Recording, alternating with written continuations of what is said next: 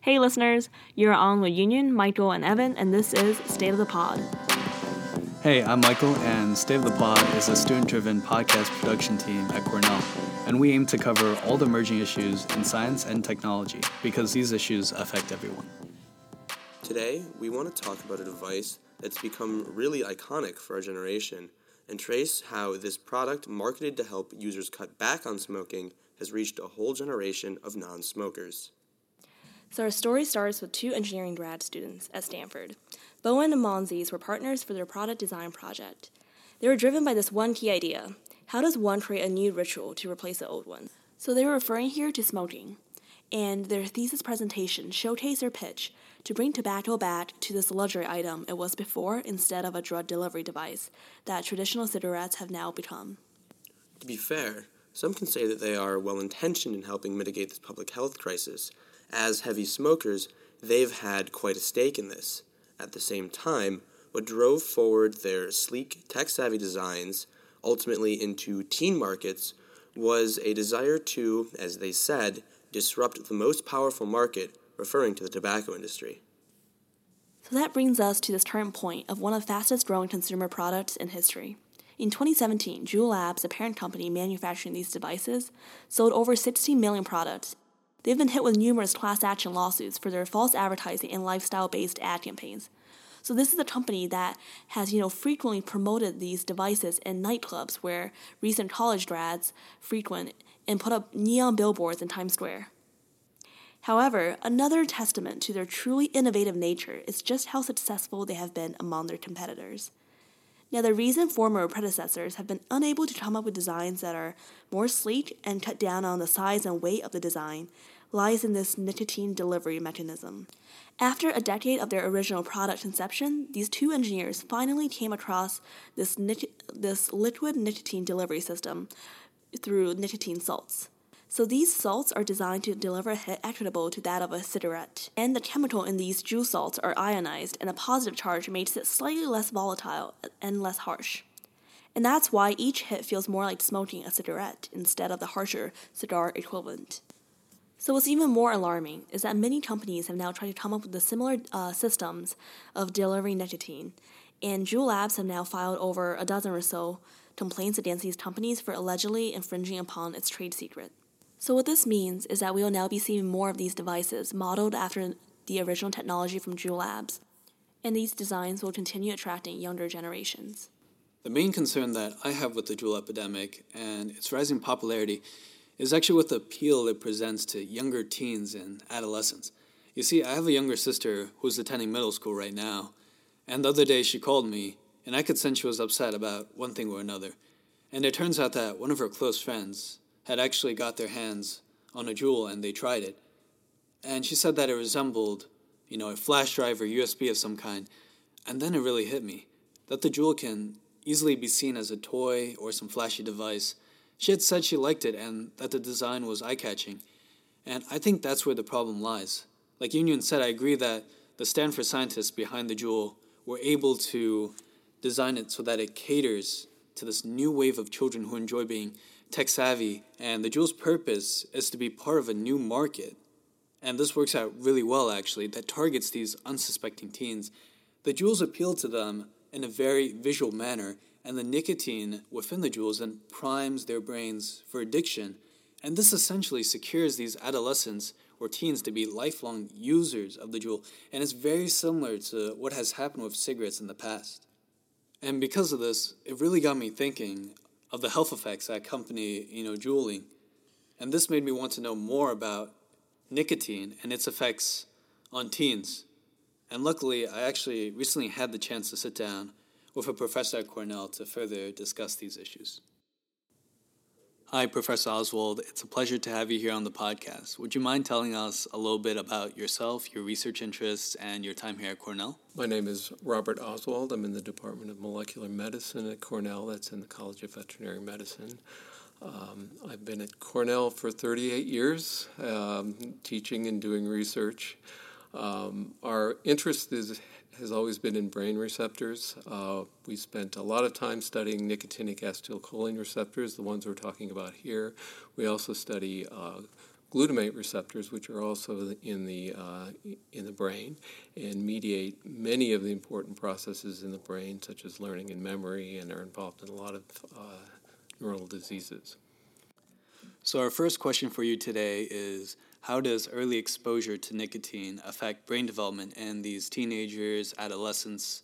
Is it easier to get addicted or hooked when they're exposed to these chemicals earlier on?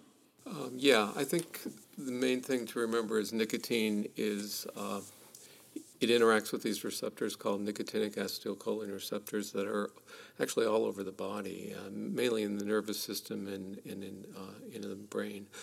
Um, probably what's most important for addiction is the effects in the frontal cortex, and that's what's really developing during adolescence more so than the what we call older brain structures. So during that time, you know, things are developing.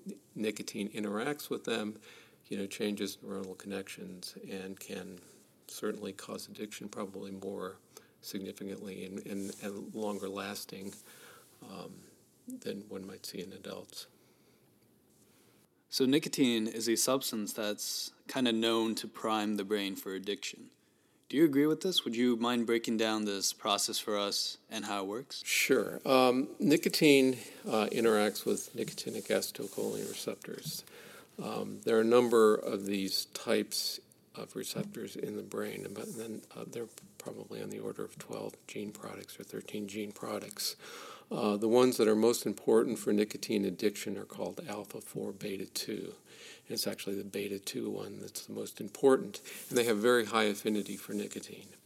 Uh, what nicotine does is activate these receptors. So, what that means is that the, they are receptors that are in a cell membrane, and uh, when, when nicotine binds, the ch- there's a channel that opens up that allows uh, positively charged things to go through it, like sodium and potassium, uh, etc.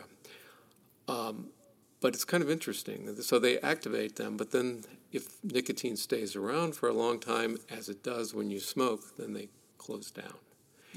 And so they're inactivated after long term use.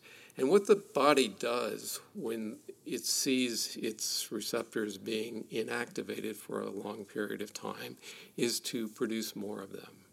So this, the neuronal cells produce more of this receptor, puts it on the cell surface.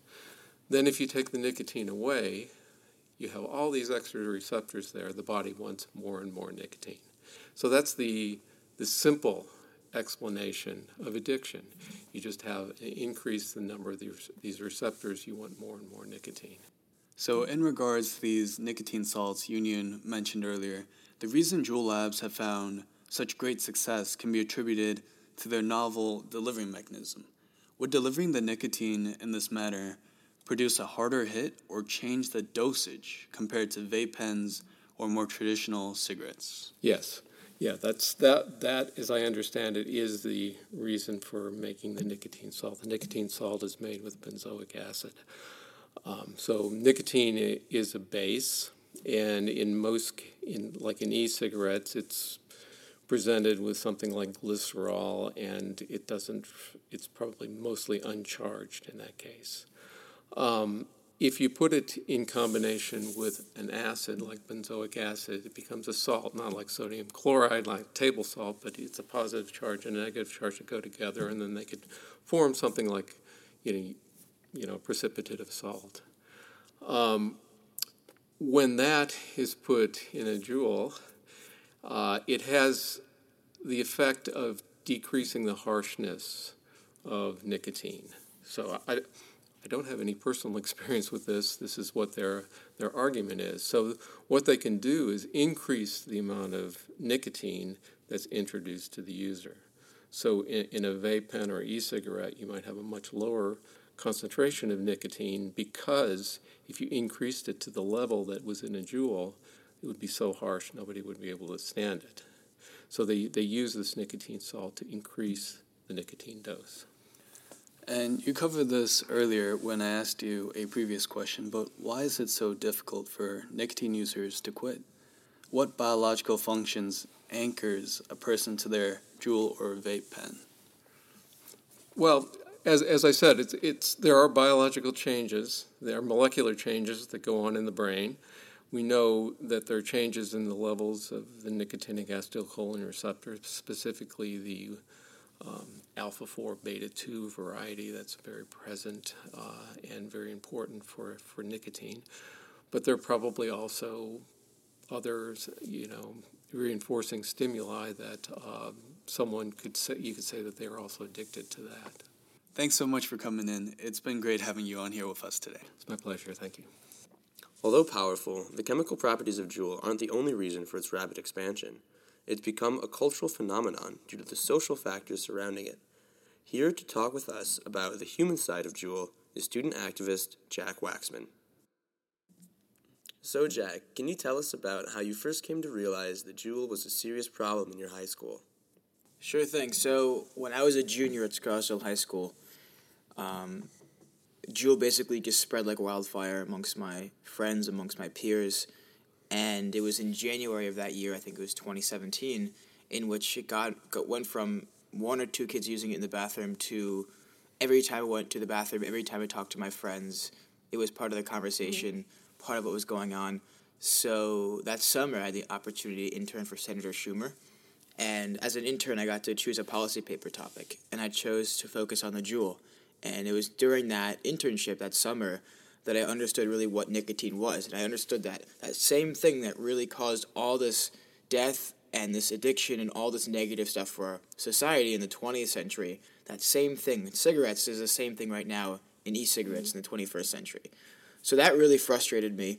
And I felt like it was a sort of a bait and switch because cigarettes are really stigmatized in our country. Um, and they are not part of the conversation in middle schools and high schools. So I feel like what these companies did is they really moved this ability to addict a generation on nicotine mm. from cigarettes to e-cigarettes um, and use the same mechanism of nicotine. Looking at your high school friends, how often would you say the average kid juuls? So I can't speak for everyone, but I can say that some of my closest friends and the kids that were in my video, Juuls Against Juul, were using it once every hour. And what that meant is it was constantly on their mind. And when you're addicted to nicotine, you go through this kind of this cycle, a 24 hour, seven day week cycle in which you hit the Juul, you feel great, this state of euphoria, and then you go through this really this period of withdrawal and you feel terrible. It's dysphoria, and you need to use it, and then you just go through the cycle again and again. So, speaking on that, I think all of America is especially concerned because it hits such a young adolescent population. And that also means they're very susceptible to peer pressure and school trends. So, did you feel that was hard for you to resist those trends? And can you also talk more about how you first conceived this idea of starting a video campaign to draw attention to this issue? Yeah, the, the peer pressure thing, it, it, it's so important because you know, there's this conception that Juul is this cool thing, right? And it's our job right now to show that it actually isn't cool and to stigmatize it in the same way that cigarettes are stigmatized right now we passed when we actually uh, made this video last May. After that, what we did is we partnered with the Westchester County government, and for the, for those ensuing next several months, we actually worked really hard. And we passed the bill Tobacco 21, and now in Westchester County, you have to be 21 to buy these products. But then you have to think about what's what's the next step, and in my opinion, it goes down to flavors because in 2009, Congress passed the Family Smoking Prevention and Tobacco Control Act, and that banned flavored cigarettes across the board. And in eight years, the rates went from around 8, 16% to around 8% um, teenage use, but it exempted e cigarettes. So right now you have this flavor loophole, um, and the flavors are drawing the kids in, and nicotine is forcing them to stay. And you have companies like the Juul that are exploiting this loophole to addict our generation to nicotine. So, Jack, all the policy changes you mentioned are certainly a step in the right direction, and you have obviously taken on a very active role in pushing this forward. But there's been a lot of pushback on banning these flavor pods, as I'm sure you're aware, because some have cited that the bigger issue, the often overlooked issue, is the design choices that have been responsible for attracting youth. So I'm referring here to the sleek design and the white vapor that dissipates rather quickly and allow users to be more discreet. Flavor pods, or just flavors in general, uh, help users get off smoking or turn towards e cigarettes because they're a more attractive alternative. So, how would you respond to those claims?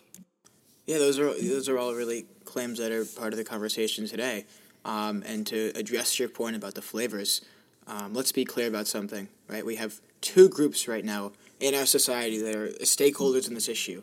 Whenever you look at a policy proposal, you have to think about how can we put something on the table that helps both groups. Um, it's a net win, right? How can you help the parents and help the kids? Um, I don't think the answer is banning e-cigarettes. I also don't think the answer is doing nothing. I think the answer is taking the flavors that appeal to kids off the market and at the same time leaving the same flavors that these adults have smoked for 20, 30, 40 years on the table. That way, you're preventing kids from getting on this on ramp of addiction, and at the same time, you're still allowing for these adults to get off. And to go to your point about kind of the underlying factors of why these products look cool, I, you know, there's nothing really you can do about it, right? You can't say, oh, Silicon Valley, don't innovate, don't make your products look great. You know, there are a lot of great products that have come out of Silicon Valley, right? Products that have made our lives easier, more efficient, our lives more interconnected. Because of that, I'm able to FaceTime my parents, my brother, my young sister.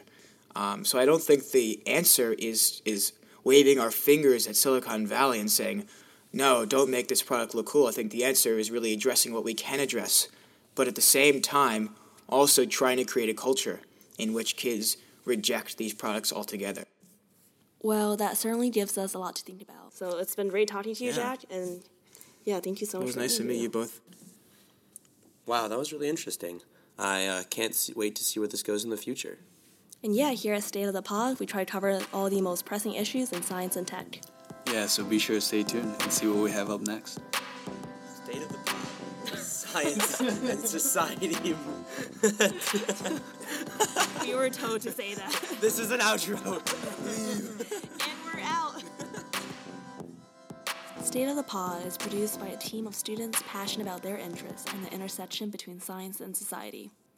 I'd like to thank my awesome co hosts today for writing a fantastic story with me and our interviewees, Professor Robert Oswald and Jack Waxman, for providing insightful interviews into their work and interests. I'd like to thank Professor Mark Sarvary of the Investigative Biology Department for first hearing me out when I came to him with this pitch for a student podcast group, and providing us with so much insight and guidance regarding the ins and outs of this production process, and being our number one supporter from the very beginning. Thank you goes out to Miss Kitty Gifford for all her tech expertise and being my emotional support as well during the website design process. A big shout out goes to David Ray, our music producer, for the catchy audio you heard today. And last but not least, I'd like to thank my inspiring production team for all their hard work and an incredible first season. We hope you enjoy Stay of the Pod.